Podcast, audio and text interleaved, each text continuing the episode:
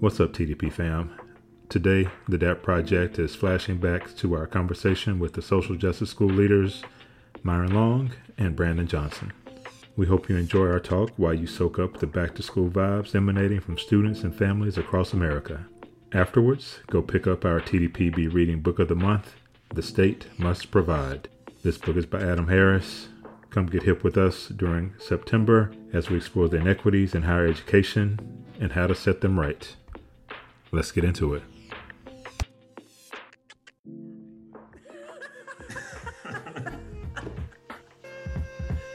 You're listening to the Dap Project. I am Rhonda Elizabeth. And I am Aaron Stallworth, or I am Aaron Harvey. Which sounds better? I don't know. Aaron Harvey Stallworth. What you made, what you had in there originally. That's your name. The DAP Project is a podcast that explores culture and politics through DAP, the black man's most nuanced and telling gesture. We have conversations with black men from all walks of life and ask them about one unifying element about being black men, DAP. And as we emerge from a disastrous presidency, a period of racial reckoning, and a global pandemic that is ongoing, we're asking what does it mean to come back better? How can we use a radical imagination to envision and create the world we deserve? Did you know that Robin D.G. Kelley? Nobody in the world ever wins success or a place of usefulness until he or she is absolutely wedded to a cause. Those are the words of DC educator of years past, Miss Nannie Helen Burroughs. Our guests are Myron Long and Brandon Johnson, co founders of the Social Justice School. Myron and Brandon would bring pride to Nannie Burroughs as they bring life to her words.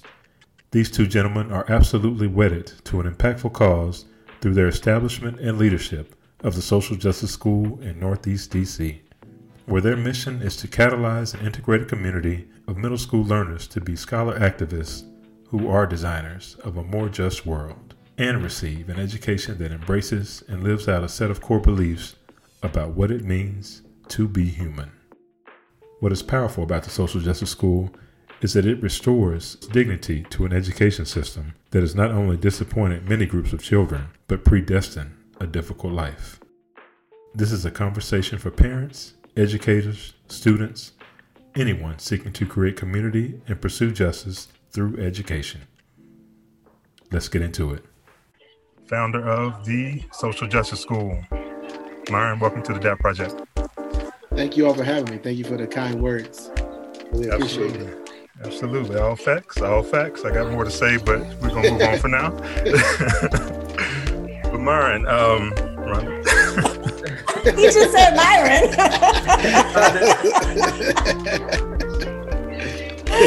Myron, we asked you to bring a friend along. Myron, we asked you to bring bring a friend along for the your uh, talk on the DAP project. Please introduce who you brought along with you. Awesome. This is my main man, my right hand man, founding principal, Brandon Johnson, fellow father, fellow black man, brother from another. Wouldn't be in this world without him. Brandon Johnson. Hey, hey, hey, hey. Welcome to the DAP Project, Brandon. Man, thank y'all for having me. I appreciate it. Appreciate it. If you can think of the very first time you gave somebody DAP. That was like something that you always saw on the basketball court, uh, you know, especially in like the neighborhood, uh, just watching guys like play together. Um, you know, when you first got to the court, you saw all your friends and everybody that you know and um, you know, so I feel like I probably started giving DAP from a young age, but uh, the time like it really started to mean something for me was about fifth, even sixth grade, uh, because like the handshake started to become a little bit more complex. Like you got the basic like what's good, like you know, typical, but then it got more complex depending on the on like the circle or the friendships. And then playing sports, uh, you know, me and my teammates, we all had different handshakes. So uh, yeah, you know, it definitely goes back to the elementary elementary days.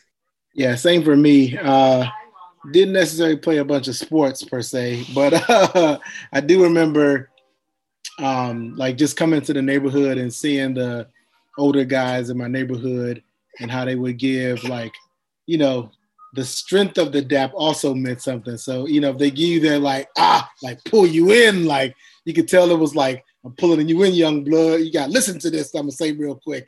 Uh, and then, like Brandon said, you know, you got complex. You give, you know, bop, bop, bop, give them all of that. And it's funny, like my daughter now knows that. Like when I say dap, she like knows how to do it, right? Dap, dap. Yeah, yeah, yeah. So it's like it's funny how you teach that is like a cultural message that it gets passed down from generation to generation. Uh, this might give a little give us some bio on how y'all met, but when you all first met, do you recall if you gave dap or was it a handshake or a, a head nod or do you recall? you, you know the funny part is like you, when you get in certain spaces and it's not with so many brothers in the room, it's yeah. almost like eye contact, like yeah, you a good brother too, yeah, yeah, I'm here for it. And uh, you know, we were going around introducing ourselves, talking about how we approach the work, and you know, it was a circle, so we didn't necessarily get to like physically dap up, but it's like our eyes was like cool, cool, and you know, it's like hey, I'm Brandon, hey, I'm Myron. Uh, and it was like cool, cool, and and and then in that moment, I believe I feel like we did that to each other. But at first, I was like, did we did we handshake, try to hit the formal Myron? I don't know. I, I, don't, no, think, I, think, I don't think we did the formal, but I do remember the locking eyes, and it was like, you know, like there's the head nod, but then there's like the recognition of like, oh, another brother in the space. You know what I mean? It was like, oh yeah, oh yeah. Uh, so I, I, do remember that we were down at uh at the CityBridge office. yeah. yeah. How long ago was this? Ooh, that was 2015, maybe 16. Yeah, yeah, about 2015, 16, yeah. Yeah. That's crazy. And you became tight ever since. So in the last five years. Listen, we, uh, man, we've done so much life together in these last yeah. couple of years. it's, yeah. it's, the funny part is the intimacy. What happens when you you like build something together, and then like naturally how life will just happen and, and you yep. connected because you're doing the work, but also because you're living uh, through the work. So, uh, you know, we, we experience a lot of like hard things together, but also a lot of joyful things together. You know, we always laugh, but, you know, I think he, he saw my second child born. I saw both of his kids born. You know, it's just, it's just a lot. We've been through a whole, whole bunch of things together. Are there any men uh, from the neighborhood or from just life that you recall uh, who gave you just a memorable dap, or just like when you when you think of dap, you think of these this gentleman, whether it be an elder or whether it be a friend. Anybody come to mind? So I, I have two. So I think the first one is definitely going to have to be my father. Uh, you know, my my father, uh, you know, wasn't a super hugger. Um, you know, we, we were close, uh, but it was real like it was more of a formal relationship. And then I think when I was 12 or 13, um, I was coming home and I and I said something and, and, we were just having a conversation. It was really kind of a dense conversation. And I got out the car and he just, I mean, it was like the, and it was a hard, like, you know, he had strong hands. And I, I remember like in my mind, I was thinking about like the strength. It was like all of the wisdom and the strength and the power that he had in that moment was transferred for me. And he like, he just like dapped me. And then like he held it and he just looked at me and then he just like, he just did like this and I, I never really like understood it. Um, but it was that moment of just like uh, I felt like an infinite connection to him. Um, that that moment I never forget. I'll never forget. Um, it was like we had a sub conversation, even though we didn't say anything to each other. Um, and it was just a powerful moment. And then the second one was uh, there was this guy, there was this dude in my neighborhood, and like everybody kind of wanted to be like him. He was like a really good uh, athlete, and um, you know everybody just kind of looked up to him. And um, you know, we're on the court doing our thing, and I'm playing and had, you know, played played pretty good pickup ball. At the end of the game, like, you know, he he gave me a little like slap on the chest and then he got me up. He said, Good. He's like, Man, good play, young blood. Good play, young blood. Nothing like hearing that from the older dudes on the basketball court. Myron, what comes to mind for you? I remember when some of my students started to teach me DAP that they would use in their own neighborhood. And that just really uh, made me honored because they were letting me into a part of their language and their lifestyle that you know they didn't have to, but they felt that that connection and that and and it lasted for generations. So I saw these students. I had them in seventh grade, and then even when they're in high school, it was like the same dap all the way up until they graduated from high school. Um, so that was also a beautiful, a beautiful thing. So Myron in DC, how did DAP show up in the different neighborhoods? Yeah, so you know, um, I grew up uptown and um, I went to Coolidge for um, high school, and so you know, growing up, growing up uptown, you know, us uptown guys, we always thought we had to be like extra with it. So, you know, we were the kind of guys you had to have like your your madness shirt with your shoes to match. Madness is this old like fashion icon in DC. And so our DAP used to be real like complicated, you know, because we just thought we had to be like extra, extra fly back in the day. And it used to be interesting to see how like the uptown DAP was different from like the southeast DAP and the southwest and the northeast um, and just all variations that really like to us also like aligned to like the clothes they wore and the music that they listened to in the different bands. So you know you could tell that like folks from like southeast Rare Essence and Junkyard, it was a little like a little harder, a little harder dap, you know what I mean? And uptown listening in the backyard, it was a little right, a little rough and all, you know. You know, he's like, no, I'm not trying to fight, I'm just giving you some dap, you know. right, right. It's like yeah like it's not that deep, you know. It's not. It's not that deep. right, right, like, right. Up, young blood? Right, right. Whoa. Like, no, he's like hitting my chest a little too hard, you know. Yeah. so that's what it was like for me growing up in DC. So that's that on that in DC. Brandon, what was happening in Bowie and Silver Spring? Oh, so first off, like, you know, Bowie had its race issues too. Uh, it was still predominantly black, but it definitely had white folks. But black folks mainly hung out with black folks, and white folks hung out with white folks. It was still very segregated. And then, like when I got to the age where I was really like more aware of like race and like just culture, uh, and transition to Silver Spring, um, it was just different, right? Like I I had uh, when I came to my new my new neighborhood, like the first the first friend I actually made was like a white dude, um, and you know just it was different. I was like, yeah, I don't really, I don't really do this, but uh, you know, he was real cool. Uh, you know, his family was real cool, and and uh, and I used to call him like my white black, like my white black friend. I was like, oh, he. he why did we black, do that back in the black. day? You, like, you everybody has one of those. You like he kind of. Why did we do that? You know, I don't know how you can kind of be black, but that's you know. Uh, so, so, that was different. But then, but like, I, I like the cool part was like, I started to be exposed to like cultures outside of my own. So like even at my middle school, I mean, I went to school with white kids and Asian kids and Indian kids and like black kids and like uh, even though we found ourselves kind of like going back to like our own groups, just the ability to be able to be in class and to interact, engage with like people that were different um, was interesting. And, you know, at times it was a challenge because um, like I, will never forget it like middle school. So so I, I like I struggled in middle school just to to really like I was struggling to find myself academically, but also like socially. And like I, it wasn't that I was a corny, but like I just was trying to figure it out. Like I didn't understand what it meant to come into your own. And mm-hmm. um, you know, it, it, just was a it was a really hard time because I, I like my white friend that I'm speaking about.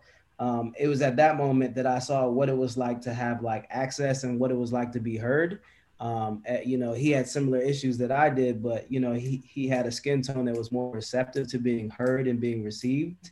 And so, whereas I got tracked to go to like certain classes, he had the same issues, but was able to avoid those tracks because you know he just had family that could advocate in ways that you know it's not that mine couldn't, but just they weren't received in the same way. So you know, it was interesting. It was, it was, I definitely appreciate it because there's no place that I feel like I don't fit in. Uh, it took me a minute to like, adjust, like DC is its own culture. And it took me a minute to say like, all right, I, I, I could do this too. But, uh, you know, yeah, yeah, that's what it was like. Yeah, that's what's up.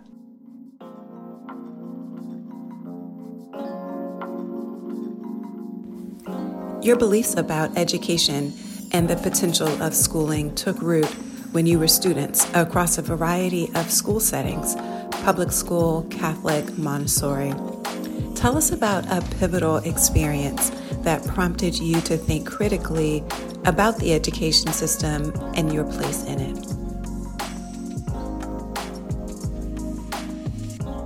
So I had this one teacher, he was like a history teacher, Mr. Williams, um, and he was like the only teacher who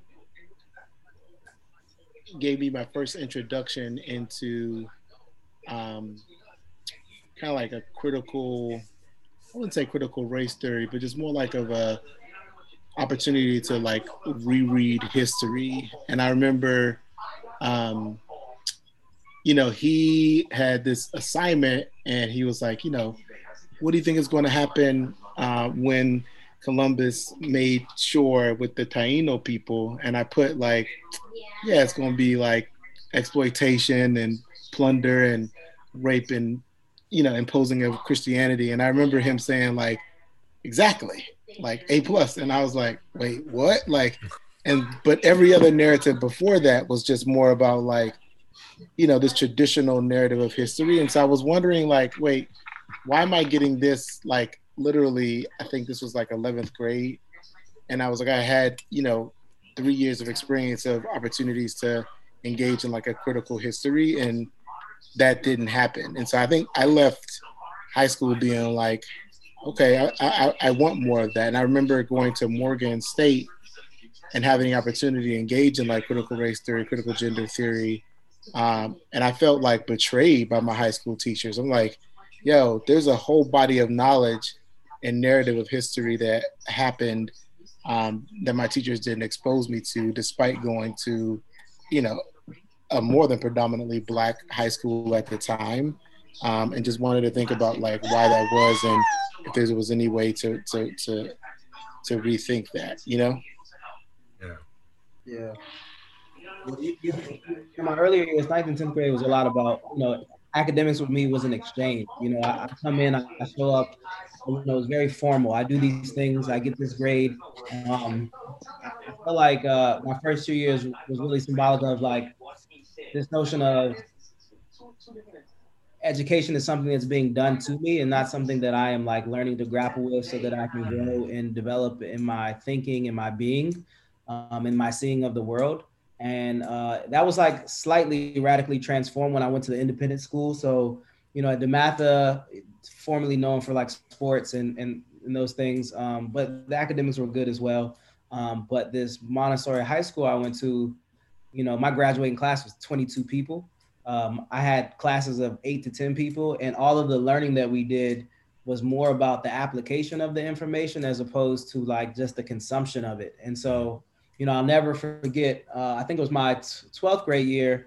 Um, one of my, uh, I think it was my humanities teacher, asked me to do this project. Pro, uh, project, you know, so we had to go and we had to look at a school's like policies, like all across the board, all of their policies, and we had to rewrite it in a way which we thought it would be like equitable and fair for all people like so we had to like examine these policies and talk about how they might be like unjust or not fair to certain groups of people or just like where certain loopholes are and we had to rewrite it and then present it to the like present it and that was the first time like like the light went off and I was like, hmm, I can actually get with this because it was like not just me being able to take consume information and tell somebody that I understood it, but it was like I actually want you to take what we're doing in class apply it and, with a critical lens and then be able to tell me that you understand it through like your articulation of like this new policy or belief that you now have and you know and, and that was like kind of revolutionary me revolutionary for me. Uh, i'll still say that like that that didn't necessarily inspire me to like want to go on to be an educator or to be part of education but it did start to uh, shift my mindset and and forced me to radically rethink about what education could and, and should look like. And again, being I was one of like uh, my graduating class had maybe like two black guys in it. Um, other dudes from DC, uh, and I. I was just like, man, more people need this, you know. And even in even in Silver Spring, which is not necessarily known as it's, it's, a good school district, like I still didn't get that type of education being in what was considered a good school district. So yeah, that was that was my my early uh, awakening to the idea of what education could be. We hear that high school awakened you to what education could be and should be, especially for Black people and other historically marginalized groups. As you transition to college, both of you continue to study Black history as a path towards a liberated Black future. What questions were you seeking to answer? Yeah, that's a great that's a great question. Um, I think for me, I was um, really obsessed with this notion of like Black existentialism and trying to understand um, what that actually mean in the context of like freedom and responsibility. So I took hold to um, a lot of Frantz Fanon work, who was a psychologist from um, Algeria, and you know, just this notion of like questioning what does existence actually mean through through race and through through gender, and just trying to figure out what that actually meant to be like a person of color in the world and examine like the world in and of itself um, as well. And I think I was also really trying to figure out for me like what was going to be the, the best strategy for liberation. I think I was like falling into the trap of um, you know, either it's like Malcolm or Martin until I remember reading a lot of um, Mandela's work around his strategy and philosophy and just saw that there was like a, a third way um, in a sense of um, a strategy for liberation. Um, so it was mostly about liberation and identity that I was trying to really figure out. It, it was all, it was um, in this um, Africana studies course um, and it was like a critical reading of um, Frederick Douglass's narrative. And we juxtaposed Frederick Douglass's narrative with this German philosopher Hegel, um, who kind of like influenced Marx and what later became Marxism. And the conversation was like, you know, the question was like, what actually, what was the moment that Frederick Douglass became like liberated and free? And there was this huge debate that we were having because I think the traditional narrative is like it's the moment when he learns how to read that he was like i'll forever be free right and i think me and some of the other students making this argument that like that was a moment but we saw like the fight with covey um, which was one of his slave masters in um, in his narrative is actually the moment when he became free. It wasn't just simply like the knowledge of how to read but it was actually like that knowledge plus that like act of physical resistance that led to him being liberated and being free.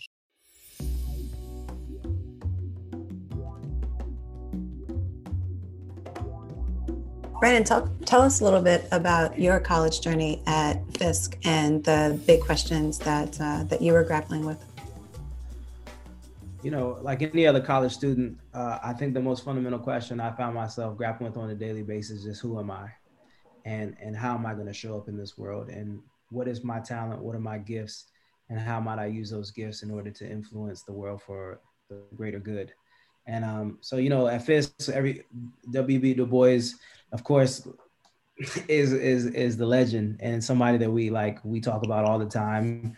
Um, and so I think that I, I, became obsessed with this notion of like understanding your voice and how to use writing, how to use speaking as a way to um, eloquently like articulate points so that like you can appeal to multiple people um, and so i found myself like you i actually i, got obsessed with james baldwin. Um, I, I, actually feel like uh, you know he was just a prolific writer and I, I, thought that he was really bold for taking the dramatic stances that he did at such an early time where it was like not a great moment to be black and it was not a great moment to be a gay man um, and he did un- both of those unapologetically. And I, and I just was so uh, en- enamored by the ways in which he could show up into spaces and unapologetically be himself and influence those spaces to think different, differently, um, to challenge the status quo.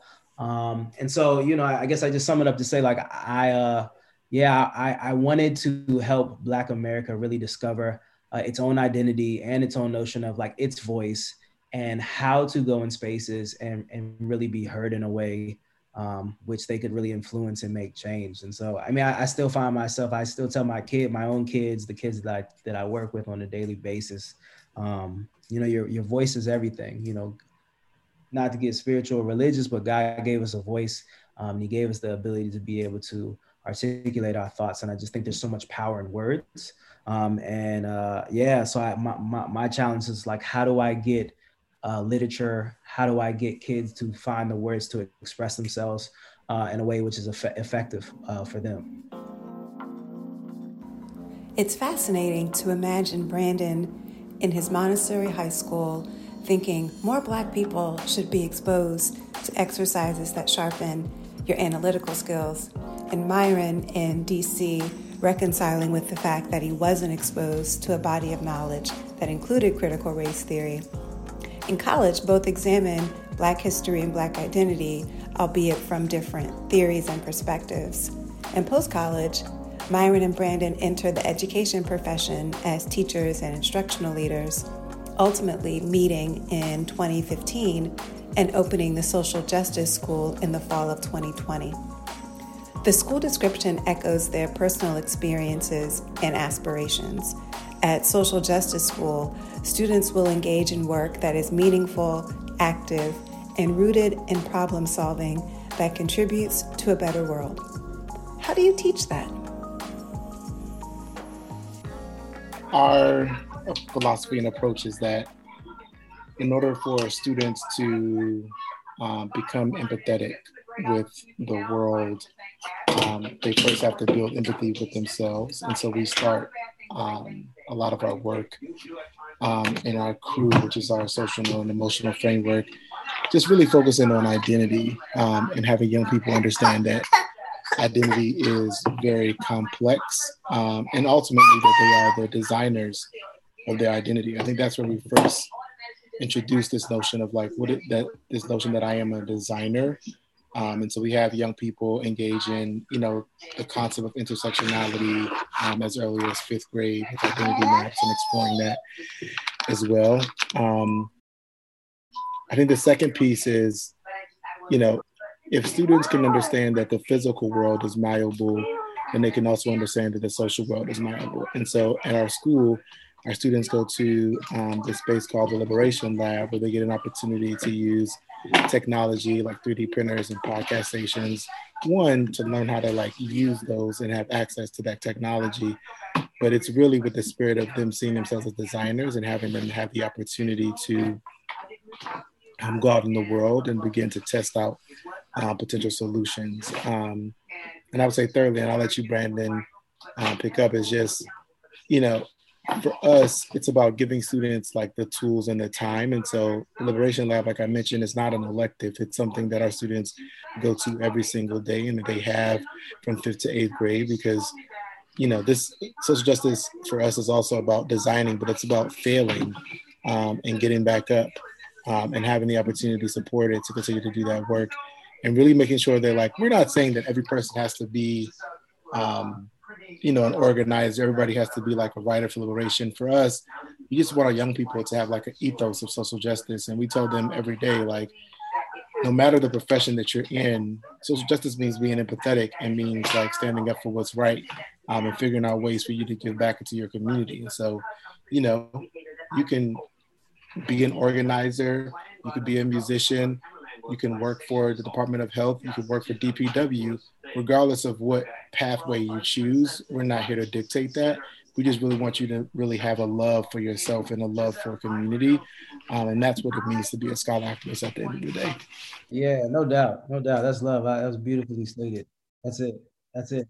I mean, honestly, like in order for kids to have empathy, they have to first be seen. Like I, I imagine most of you, most of you all remember, like when you were young, like you probably talked profusely in your house, like mom, dad, like, you know, always was talking, talking, talking.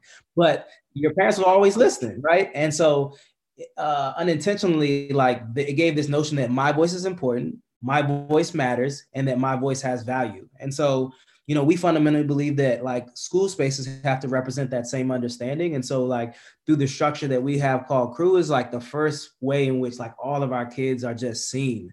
And I think that as they are seen, then they start to discover that not only are they seen, but they're also heard and that their voices matter. And then the second part is understanding and being able to have the language to speak to the things that they're experiencing. So we have this practice called naming and noticing. And, you know, I remember growing up, there was these moments of discomfort that I would feel, and I couldn't quite find the words to describe what it is that I was experiencing. I was 15. I remember I, I was in this 7-Eleven, and this woman, um, she essentially I profiled me. Um, used a bias statement based upon like her understanding of what it meant to be a young black boy and uh you know she basically enacted hate upon me um she um she she enacted violence against me However, I was 15 and I didn't have the language nor the understanding to unpack the feelings that I was experiencing based upon what she was doing to me. And so, one of the things that we do starting at fifth grade is start to teach kids not only about identity, but how to understand the language around identity and the language around injustice and see it in themselves, but also see it in these larger contexts that they play out in like real world settings. And I think uh, that that's powerful. You know, when a when a child, no matter how old, can name, notice, and acknowledge the things that they are experiencing, um, then they innately have power, um, and that power gives them the the, the freedom, uh, the fight to be able to like to speak out against the things that that uh, they feel are, are wrong or unjust. So, you know, that at least that's that's where we're at. We're in the first year of it, so you know, much more work to do, but that's where we're at. We're fighting the good fight. We fighting the good fight. We saw a quote from you, Myron, uh, where you said, um, "Schools too often limit social justice learning to policy discussions or civics classes." And in turn, students look to protest as the sole method to enact change the Black Lives Matter movement has really gotten a great amount of attention uh, after the uh, murder of George Floyd. And we're seeing so many protests going on, or we saw so many protests. Of course, they've died down a fair amount. But what besides a protest is social justice, and how do we? How are you transferring that with the work you do? Yes, great question. Um, you know, I think this goes back to our um, concept of having our young people see themselves as designers of a more just world.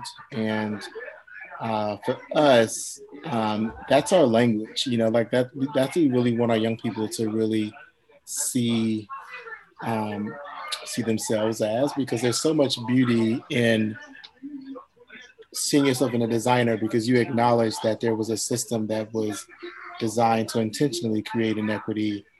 And as a designer, you have the opportunity to redesign it. And we really want our young people to um, acknowledge that protest is a form of design, um, but so so so is art, so is music, so is um, utilizing resources within the community to solve problems to not be dependent upon um, like the system to trying to solve problems as well. And, you know, that we see as the like creative um, genius um, of our young people. And, you know, when we think about different historical movements, even if we think about, you know, the survival programs that the Black Panther Party led, you know, that's the part that often gets left out of the narrative. It's like, yes, they were about armed self defense, but they legitimately built programs for around like housing and food and healthcare for folks to to do the work. And and that's what it means to be a designer to say you know what? Like let me think about the resources i have and how can i combine those resources up put it in a blender and make something beautiful to to, to solve to get closer towards liberation and again, that's also, in my opinion, a very revolutionary uh, situation to put Black and Brown children in as actors and agents versus just being recipients and people who are acted upon. Yeah, and I think like that goes back to your your earlier point, Rhonda. Like as we were, it was really hard for us to make our um, our mission statement. Like I mean, Brandon can tell you we had like a lot of drafts. we are designers, so we had like a lot of post-its. And what was hard is like, you know, we had to make this really firm decision and say like we're actually not going to put college and career ready in our mission because like the moment you attach that to your mission, you're already starting to potentially go into this narrative where like the purpose of school is to accumulate more wealth um, for your individual self. And I remember, you know, being a teacher and showing students the graph of like if you get a master's degree you make this much and a bachelor's degree you get this much and that's not lies like, lies you know, lies right lies. right, right right. Potentially make that right right you, lies. on average on average. What about your loans? How about Yeah, that they- they don't tell you about the negative? how about Right, that negative that comes later in your income statement when it goes out the door. Okay but we Exactly. digress. Exactly. And so i think we you know we wanted to say to our families and to our students like we're not trying to get more black and brown folks on top of the pyramid. We want our students to rethink like why does the social pyramid and the way it's built um, exist? And like blow it up and and design something new. Um, and the other part of our mission is like you know we say the word catalyze um, an integrated community of scholar activists by design and with real intentionality intentionality. And we could have easily just said social justice school will but again that's like that top down like i'm i as the educator hold power and knowledge and i'm giving this to you and depositing in you. Whereas like we see our scholar activists they already designers you know they're they're living and surviving as black and brown kids in america. So clearly they know how to design. We just want to add on to their designer mindset and introduce them to new tools. So that's why we chose the word catalyze as opposed to saying like social justice school will because we're not we're not the saviors of our, our community. Our, our kids are. Amazing how um, Paulo Freire just continues to pay dividends. Like he never gets old. It's crazy. Right. People will still be reading Pedagogy of the Oppressed, you know, Yeah. like 30, 40 years from now. I guess Right. because the system is so resistant to change because our education system is so integral to our, our economic structure as well. And that's not going anywhere. what do you think the reason is that more schools don't have a similar mission or think outside that box of we're going to make this school so you go to college. We're going to make this school so you can make money. We're going to make this school versus we want this whole child to be able to thrive in this world as a, the beautiful human that they are. One of our other friends that started a school, I Dream Academy, she would continuously bring up this point of like just the power of dreaming and having the ability to like dream of what could be. Um, and I say that because, you know, the longer that you find yourself in educational spaces, the harder it can be to dream um, and the easier it is to recreate what already exists um, just because it's familiar. Um, and so I would say like part of the reason I, I, I feel like it, it is hard to to imagine or to see more schools like social justice is because it's hard to dream or to think of a world where something like this could exist. Um, and the second thing I would say is like, uh, you know, we fundamentally make take take a really strong stance in a way in which uh, schools sometimes try to really be neutral. I mean, I, I think that schools right now, to be appealing to a lot of audiences, will say all the flashy like buzzwords to we're Montessori or we do social justice things, but to explicitly, you know, use the name "We Are the Social Justice School" is a radical stand about who we are and what we represent.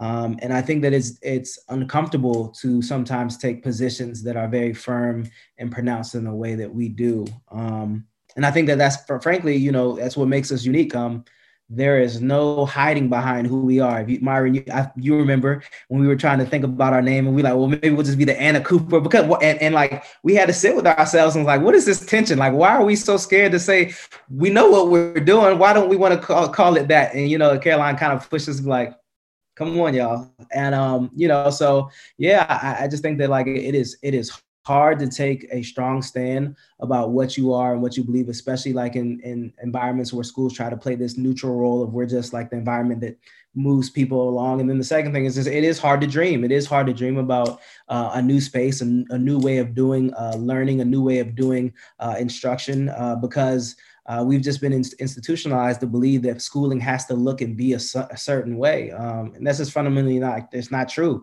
And there's other schools that are showing that that is not true, uh, but not in the way technically that we are. Um, and then thirdly, I guess I would just say is that um, uh, sadly, I, you know, I, I, think that some people probably just wouldn't think that it's as important. Um, I think that this is an unfortunate thing. It's you know when George everything transpired with George Floyd, like you know we we all know in the black community or in you know communities of color, it definitely wasn't the first one, but for whatever reason, like finally it caught America's attention and everybody was outraged and wanted to do something about it. But you know America has this notion of amnesia where we quickly forget, and you know there's still very much protests going on, but I would say like the movement of social justice to some degree is still has has um, had, has dissipated a little bit.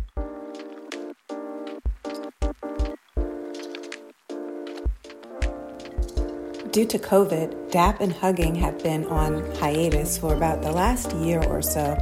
How are you dealing with that? Something about the hug that I just, I, you know, I'm missing it right now. I'm, I'm, a toucher. I gotta, I gotta feel you. You know, we gotta be, you know, connected. Um, so I, I am, I am definitely missing that right now. Um, it's a big part of my leadership style. We we we always say at SJS that you know, to be a part of our community is to be seen, known, loved, and then challenged in that order. Um, and so one of the way in which like we always would show staff that they are seen and that they are known is just by the way that we connect with them. Um, you know, uh, probably like two or three of our staff, you know, every time I just come here, just like, let me, you know, and then, then my fellas, you know, I hug my fellas too. Cause Myron and I, we hugged it, we hug it up, right, Myron? All right. right. Yep, it's a thing. You know, we hug it. We dap up too, but you know, yeah, yeah, yeah. What are you telling your staff and the other folks that you're spending time with when you dap them specifically? What are you trying to communicate with them? I mean, I think for me, it's just, you know, it's just, it's just love. You know, I try to tell our staff all the time that like you know from an authentic way like we love you. We have nothing but love and respect for you. So i think we can when we, when we do dap them up it's like like this is this is our crew. These are people. We're gonna we're gonna ride for you. Yeah. Yeah i think the thing that i i always want to express is like there is nothing that you could do that is going to change the way that i show up for you. Like i i love you that deeply. Like um when i choose to love you um it is an intentional act, um, and it is something that I will continue to pursue um, because I see you and I see the best in you. Even when the worst in you comes out, I, I see the greatness in you, um, and I see who you're trying to become. I see all the ways that you're not there yet, maybe, um, but I accept that because I accepted those things in me, and you know, hopefully, you know, my staff accept those things in, my, in myself as well. So you guys are very vulnerable. It sounds yeah, like, I, I, would is... say you know there's there's a scale oh, of Aaron rubbing his head like I don't know. no, no, no. It's a, it's a scale of uh, of one to ten, Rhonda. Uh, we've we've done several interviews. Bro, you at one. and, the, and the word intimacy. They at twelve. the word intimacy has come up in each one of our interviews in one way or another, and we have had some brothers that are on the one scale, and we've had some brothers that you know the eight to ten scale, and I definitely appreciate y'all uh, being on that eight to ten side of the story. Aaron scale. is not telling the whole story. I can, I can, I can go. I can. Aaron is not telling the Expound, whole. Story. Aaron, talk, talk. You know, I, I, fluctuate. I go from I can be a, a, one one day, and the next day I'm like, whoa, he turned into a, a nine. What's going on? So, what about when Rhonda first suggested intimacy? What was your reaction? Tell that part. I was like, I was like, that's not the guy's not ready for that. We're not ready to bring that word but it has is literally has naturally come up in How all eight times? of our interviews. How many times? Uh, in eight interviews, has come up at least six in six of them, right? I'm just saying. Without us saying it. Yeah. I'm so. just saying. The word has, has definitely what, come up. That is what I've come to realize in our DAP project uh, journey that it, it is about intimacy. It is about relationships. It is about closeness. And when we give that DAP, that's what we're doing. We're, we're being, we're, we're having an intimate moment with one another to say, I see you, to say, you know, to show that dignity and pride. We're curious about how you evolved to that point. Would you say you would have been as comfortable five or 10 years ago? Were you just born that way? Or has it been a journey? I imagine that it has been a journey, particularly because education is a space predominantly occupied by white females who have a particular style of communication, and Black men have a different style of communication, generally speaking, and it can be quickly interpreted. Yeah, it definitely has been a journey. I mean, I think, um, you know, I remember experiencing a bunch of like microaggressions when I was trying to come into that space of being my own authentic space, and so I feel like I suppressed it for for a long time. Was that out of an act of self preservation? Yeah, yeah, really. You know, and just being like, okay, well, I think there's also this evolution of like I remember the first time when I was like, you know what, I'm gonna roll my sleeves up and show like all my tattoos, and it was so. Do freeing. see your tattoos? Yeah, yes. I, have, I, have, I, have, I have a lot of them. There's a DC I, flag in there. Oh yeah, there's yeah, there's there's every there's there's all all of this. BJ, I saw yours too. Yeah, oh yeah, we out here. Yep. Yeah, we out here. I mean, that's one I'm about to get. I'm about to get mine. Okay, okay, yeah. ready. We, we always more. Ready. I'm about to get more. Um, and so just being I never, like, I can never make up my mind what I want. I, I should have tattoos. yeah, I know, right? Don't get it definitely takes me a while too, uh, but I but I love it, and I think you know, I remember we had like as we were doing the charter hearing, trying to get our charter approved, and we had opportunity to like, as Brandon calls it, like go back and watch our film, and I remember like seeing how Brandon and I interacted as we were engaging in questions with the charter board. And it was like, we were just having a conversation with ourselves. You know what I mean? Like, and you know, like there were things on the side that no one couldn't see. Like I remember explicitly like Brandon dapping me up when like he thought I did like a really good response. You know what I mean? I think we just come in, I just come to this place of like, you know what? I have to be myself because there's no other way of not being it. And what's the risk that of like me there's more risk of me not being myself than being my authentic self and, and showing up you know yeah, I would say for me, it's definitely been a progressive thing. Uh, I always say that love it, uh, love is is a courageous act, but it's also a contagious act. Um, and uh, it took me a long time to be that courageous, particularly just because uh, in, in Black culture, black masculine like the, this notion of black masculinity is so like nearly nearly defined that there is often little space to be anything other than like hyper masculine you know so you know I, I, jokingly say this thing about the hug like i'm a hugger but like for a long time it was like hey bro like right, we right. do this and, and, and it's like you knew you was real close because then you would bring it in but if you weren't that close it was like somebody was strong on you you know you had to stay at a distance and so um I, I just kind of looked at the destruction that I caused by enacting like what I believed to be like my black masculinity on other like black boys and how harmful that was. And like uh, I think it was like my third year teaching, and I just like made a conscious effort to like do something different. And um, I don't know what I was watching, but it, it was something that was just like you know, you just like just just hug them, just hug them. And so literally, uh, you know, I walked around for like the next week and like, you know, I would, you know, put my arm around, like, I was like, hey, boy, I love you. And he, what? what? No, it's like, look, look, I love you. Like, you know, and when I say I love you, it means I just see everything in you. I see the potential in you. I see the greatness in you. I see you and I see all that you're not still. And I love you anyway. And like, just like that. And, you know, some people responded to it, some people didn't. Um, there's one particular young man and like, you know, it, I could tell like the light went on in his eyes, like the, the closeness of that connection and just me putting my arm around him and embracing him and telling him like, I love you. Like that was the courageous act, but then it was also contagious because like he who was uh, like more uh, aggressive man became softer and I would see different sides of that were more sensitive. And uh, it was liber- it was liberating for him. And I know it was liberating for me.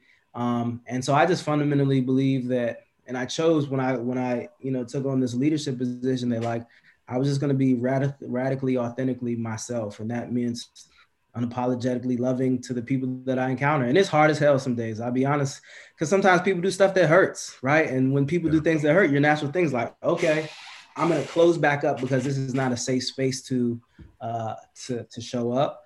Um, but those are spaces often that need love the most. So um, you know, just continue to be uh, courageous, so I can spread that spread that good love with, with other people. Yeah. I noticed in a T-shirt that you were wearing in one of the videos that said Christian or said to the effect of Christian, yeah, perfect now. Yeah. So if we add that element of a Christian belief to masculinity, how does your faith influence how you show up as a black man? Yeah, I mean, I think that's every I, it's everything. Um, you know, my faith uh, start which started really around that time. I grew up in the church, but I don't think I understood what it really meant to be a Christian. Um, as I started to walk as an adult male with other Christian brothers that were really walking out this notion of like radical love of like you know guys i would go to this thing called uh, we would have small groups and guys just be sharing it all. And i'm just lean back right. and i'm just like yo what, what type of group is this um but i also like watch like people get free of burdens that they carried for so long um, that they just felt like they they had been judged by that they could not they had to carry in silence um, and as they shared those things and they started to get more truth um, and, a, and a new notion about what it meant to be, you know, uh, a believer, a Christian, uh, you know, I just saw a different side of them. And so, uh, you know, that's, that's really where my trans, my transformation started. That's where my understanding of love not being a feeling, but being an action and a choice uh, really derived from. Um, and, and uh, you know, since I, since I really started my journey with Christ and, um, and walking with the Lord, like it's uh, it's radically transformed my life. And uh, you know, it's, it's even funny, uh, Myron, if you don't mind, like me sharing, like just like the notion of our relationship and coming together as like believers, and you know, and even grappling sometimes. You know, there's you know, even as you walk the walk, like there's still times where you just like you know, because a lot Jesus. of the brothers like right. this white Jesus, this white Jesus yeah. saved for you. Like, this Bible, you know. So yeah, yeah. Okay, now we're definitely going to take it light. What music is giving you life? Music or art that is giving you life, or a movie, something yeah, that you can what, engage what's a heavy in. rotation, or a show that's giving you life. Let me see. Heavy rotation. Let me, let me look at title real quick. Man, so I, I actually stumbled on. I have uh, Apple playlist, and I stumbled on a playlist uh, that I found in Apple. Um, my my my pops is like a real. He's heavy, and he has a whole bunch of vinyls still, like at the house. Clearly, we don't use them, but he has them. Um, and so he used to play music all the time. And so uh, he, he, you know, he loved like O'Jays Whispers. Um, he loved Teddy, uh, you know, and so it literally it's 82 songs. And I mean, you want to talk about 80s best hits.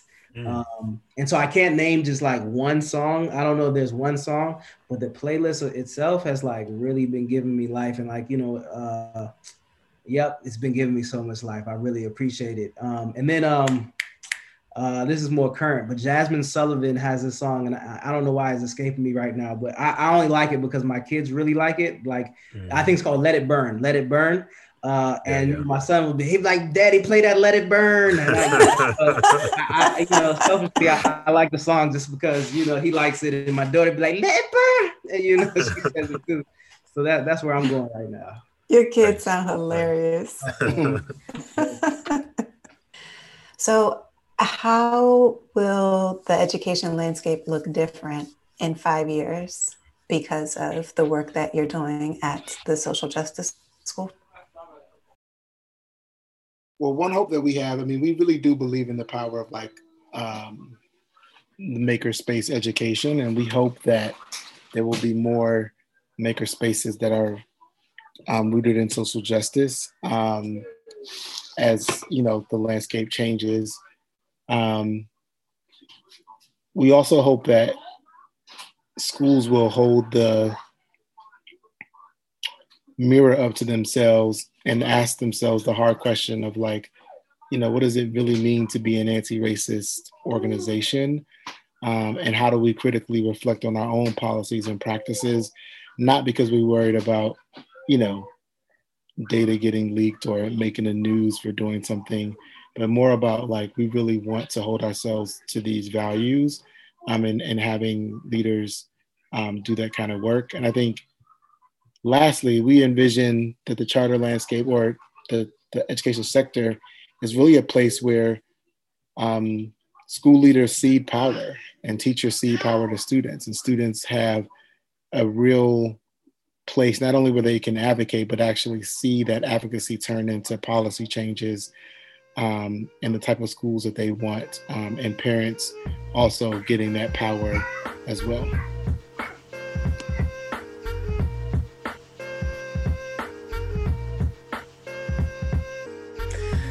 That's our episode for this week. Sincere thank you to Myron and Brandon for an enlightening conversation and raising our consciousness about being change agents. We are confident that they will realize their vision and would love to have them back to hear all about it. Please visit the Social Justice School online at thesocialjusticeschool.org to learn more about what they do and to support them. And visit the DAP Project online to subscribe to our newsletter and to read the show notes. You can like and subscribe to the DAP Project on Apple Podcasts. Speaking of reading, the DAP Project is reading The Miseducation of the Negro by Carter G. Woodson. Buy it at your local independent bookstore, preferably black owned, and join us on Instagram Live on Sunday, February 28th, for our first DAP Project book talk. The DAP Project has a book club, TDPB Reading. Join us. On the socials, I tweet randomnalia at educate underscore Rhonda, post pics of my auntie life on Insta at Rhonda Henderson, and talk books, books, and more books at Ruby Reads Chocolate City, also on the gram. Aaron Harvey, are you on the socials? Yes. Contact me at aaron.stallworth on IG. And of course, the DAP project on IG, the dot dap dot project. Thanks for rocking with us this week.